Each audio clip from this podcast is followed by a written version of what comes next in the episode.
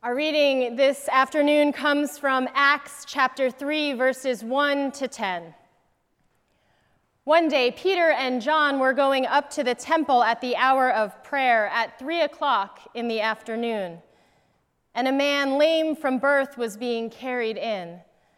People would lay him daily at the gate of the temple, called the Beautiful Gate, so that he could ask for alms from those entering the temple. When the man saw Peter and John about to go into the temple, he asked them for alms. Peter looked intently at him, as did John, and said, Look at us. And the man fixed his attention on them, expecting to receive something from them. But Peter said, I have no silver or gold, but what I have I give you. In the name of Jesus Christ of Nazareth, stand up and walk. And he took him by the right hand and raised him up, and immediately his feet and ankles were made strong. Jumping up, he stood and began to walk, and he entered the temple with them, walking and leaping and praising God. All the people saw him walking and praising God, and they recognized him as the one who used to sit and ask for alms at the beautiful gate of the temple and they were filled with wonder and amazement at what had happened to him. Friends, this is the word of the Lord. Thanks be to God. Daily life was an inevitable cycle that could not be broken. You see, the man would wake up and, relying on the compassion of others, wait for the time when they would carry him to the entrance of the beautiful gate.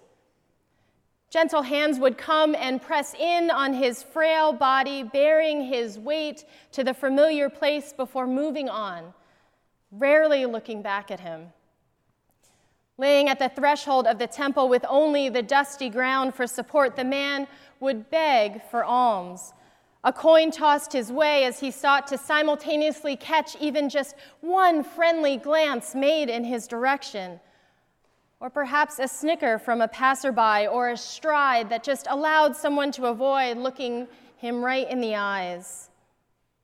This was the world that the man knew, and these were the relationships that carried him through every single day. And when they were ready, the man could expect to make it to the gate, and when they deemed the time was suitable, he would be carried home he was wholly dependent to the charity and convenience of others just so that he could live. So I wonder if he would gaze at his legs with anger and disappointment when he was alone on the ground. These limbs that existed without purpose, mocking him as they extended in awkward directions while he sat on the dusty ground. His legs had betrayed him made him less than in a world that defined able bodies as holy. This gate was the closest that he would ever get to the temple and its faith community, his faith community. The coins tossed in his direction and the hands that carried him, they were the only tangible representations of their religious beliefs that he would ever experience. And so, on this exact day when Peter and John pass by the man, he probably expects little more than money. In fact, I don't believe he expects alms at all. He just hopes that they'll follow suit like those who had crossed his path earlier. So the man speaks up and asks and receives just one request from Peter and John Look at us. So intently, the man looks at Peter and John, hoping to get at least a few coins, nothing more, nothing less. And then they immediately confess that they do not have silver or gold, they do not have money. So perhaps the man's heart sank, fearing that he was being mocked, called to look right at them so that his needs could be rejected before they walked away laughing at his misfortune. But what I have, I give you, they say. In the name of Jesus Christ of Nazareth, stand up and walk. And the man jumps up to his feet without hesitation, joyously celebrating an even greater gift from the pennies clanging to the ground at his once useless feet. Without looking back at his daily seat by the beautiful gate or even picking up the pile of coins on the ground, he moves purposely toward the temple. He eagerly crosses the threshold that had once seemed like a wall rather than an entrance to him. Standing tall and proud, he dances and leaps among the familiar faces to praise God for the freely given gift of wholeness that he's just received. Friends, this is resurrection. This is transformed life that brought the man from the margins onto his feet and right into the heart of community. But here's my honest question for us today. I want to know if you're still basking in the glow of Easter resurrection. As our Sunday best has been thrown in the laundry basket and our days go back to normal, are the joy filled alleluias still hanging on your lips? Are you still celebrating that the stone was rolled away to reveal that the Prince of Peace had conquered even death by execution on a cross? Has the shining light of Easter been enough to carry you to this place only days later? Because if I'm honest with you this afternoon, and I'm going to be honest, I'm struggling. The promise of resurrection has too quickly been filled with all of the places that I do not see new life. The places where death has seemingly had the final say and transformation, it's like a dream, maybe even an impossibility.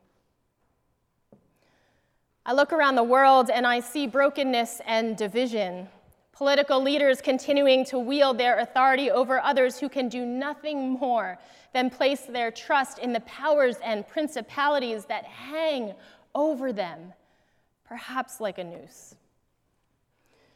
I see neighbors who hide from one another, feeling more secure in life within their own walls, rather than open to the possibilities of life together supposed laws for civility that only result in divisions in the treatment of people based on the color of their skin, where they were born, or where their families were from, or the religion that they practice. Fingers pointed outward to place blame on others rather than the inward reflection required to change the way we live as community together. And on this beautiful 80 degree day, a planet that's slowly dying Creation transformed by human hands into what's easiest and convenient for us rather than what we will feed and shelter the generations to come.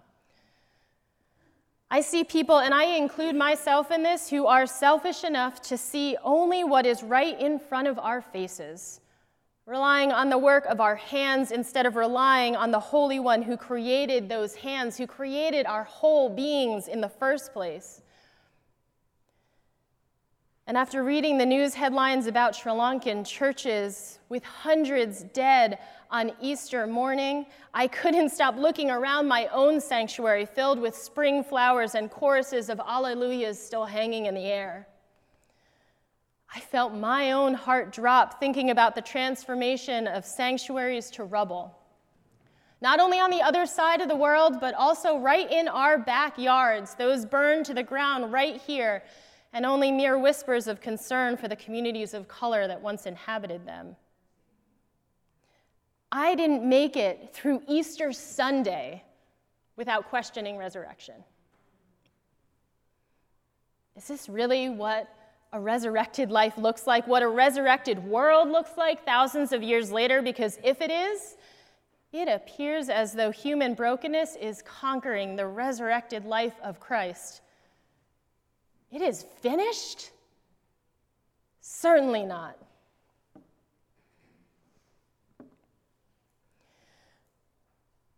Here's the thing, friends. We aren't Peter and John in this story.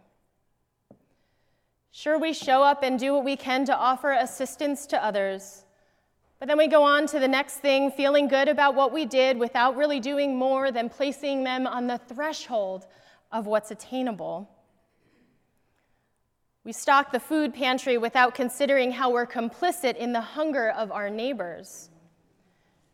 We criticize stories in the news in casual conversation, but do very little to engage others who disagree with us. We stand at an arm's length when it comes to issues of racism, sexism, ableism, and just about any other ism and division that we know of. We acknowledge their existence, but allow our complacency to leave action for another day. And let's be honest, unlike Peter and John, we don't really want people to see us, to look at us. We can't find it within ourselves to say, Look at us, because if we did, the illusion would be gone. They would eventually see beyond our polished outward selves to the struggling, insecure, uncertain parts that linger beneath the surface. The facade would be pushed aside to expose the parts that we work so hard to hide. If we don't want to see those parts ourselves, why would anyone else? And the church, as the church, gosh, we are so quick to confess that we do not have money.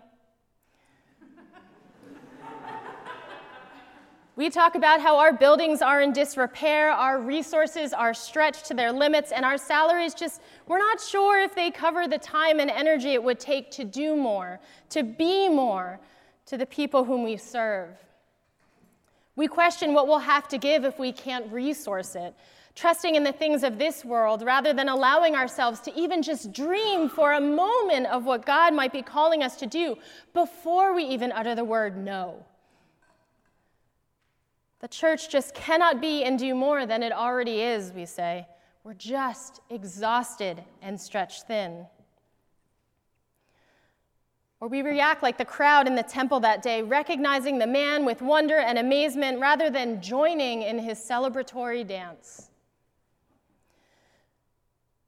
You see, I think the muscle memory of the church leaves us with scarcity and longing for more.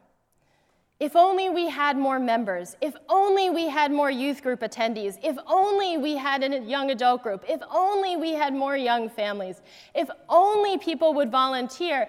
And by this, I mean like not bring their own ideas, but just lend a hand to do things as they've always been done. If only attendance in worship was higher or visitors stayed for fellowship and came back another Sunday. If only, if only, if only. See, Peter and John couldn't heal the man if they hadn't been whole themselves. They name exactly what they lack, knowing that that's what the man wants and needs but they don't let what they don't have define what's possible. They confidently give what they have, an invitation to the community shaped by Jesus' love for all people. They meet an unexpected, unvoiced need for the man at the gate, and as a result, they give him the ability to be a part of the crowded temple for the very first time. The man on that day, he lacked any kind of muscle memory that would have equipped him to leap up and dance into the temple. All he had known from his first breath was a life rooted in the ground beneath him, reliant on the compassion of others. But without even a moment's hesitation, he rises up and joins the two men who had placed their hands in his own. And he goes to the community that had once just passed him by. A few years ago, along with the touring choir from Princeton Theological Seminary, I had the pleasure of visiting Bothell United Methodist Church, which is a suburban church outside of Seattle. Just a few days before Christmas Eve that year, someone tried to break into their building. He or she broke the front window, climbed through, and made their way to the church office. When the glass was broken in the office, an alarm sounded, and the person quickly left the building. So I'm guessing that the church leaders did what any of us would have called a buildings and grounds committee to tell them of the break in and pick up some brooms and sweep up the glass. They nailed plywood boards over both window spaces, and maybe the committees went back and forth about the unexpected expense of replacing the security glass. And of course, they made plans for the future to better prevent someone from pushing their way in from the outside. Security would have been high on their priority list. But on Sunday, both pastors came before the congregation with this jar full of broken glass, and they said, This glass is from our broken windows. Someone tried to break into our church the other day. Whatever they needed, they felt like they had to get it in here. They needed something that we had inside. So they're now a part of our community, they're a member of this church. The congregation prayed for that unnamed person, and the jar filled almost to the brim with glass stayed on their communion table as a reminder of the new member in their church. Days later, the pastor visited the intruder at the local police department, and he shared that the congregation had been praying for him and that he was a welcome member of their community, no strings attached. I recently asked the church's pastor for an update, and Pastor Kim said this Well, unfortunately, nothing more came from that specific situation other than a decision to change our alarm company. However, it did launch us into an all church and all neighborhood intentionality in supporting houseless folk. It's been a rough year trying to change culture, both in the church and in the community. For example, it all came to a boil when we allowed a guy to live in his RV in our parking lot. But because of that, we have an even stronger relationship with our police department who send people to us that they know we can support. And we created a community assistance plan, including a team and a fund designated. Best part, we got some non church going members to be on the team with us. So I take it back then the church and its members, all of us, we can be all of the people in this story. Sometimes we're like the unnamed people in the crowd, showing up to do what we can because it's all we have in us to give. Watching in wonder as the miraculous happens and questioning how it could be, how the world could change so quickly to a new reality that we never, ever dreamed of. Sometimes we're like Peter and John, journeying together with uncertainty of what the future with, will hold, but holding tight to the community that we've committed ourselves to. We humbly confess what we can and cannot do, all the while providing an invitation, celebrating that there's always room for one more. And friends, sometimes we're like the man born lamed from birth having little more inside of us than waiting for the empathetic touch of another person or asking for the little that we need to just make it through one more day. But when we're given the opportunity to do more, to be more than what we thought possible, we jump at the chance, trusting that we are loved and known in community. See, resurrection, it isn't a moment, it isn't a miracle that will magically fix everything to life as it should be. Resurrection, it's movement. It's movement to a world that is ever inching closer to the kingdom of God. So we need all the people in this story then and now to see that the boundaries that we build, whether they be the beautiful gate at the entrance of the temple, or a solid wall at the border of our lands, or even the beautiful stained glass of our own sanctuaries, that none of these can hold back the abundant love of the kingdom of God. And so we approach the thresholds of this world and celebrate the incoming reign of Christ, whose spirit brings new life to even the most broken, divided, and hurting parts of creation. Friends, we were made to see boundaries as doorways to new possibilities. May it be so.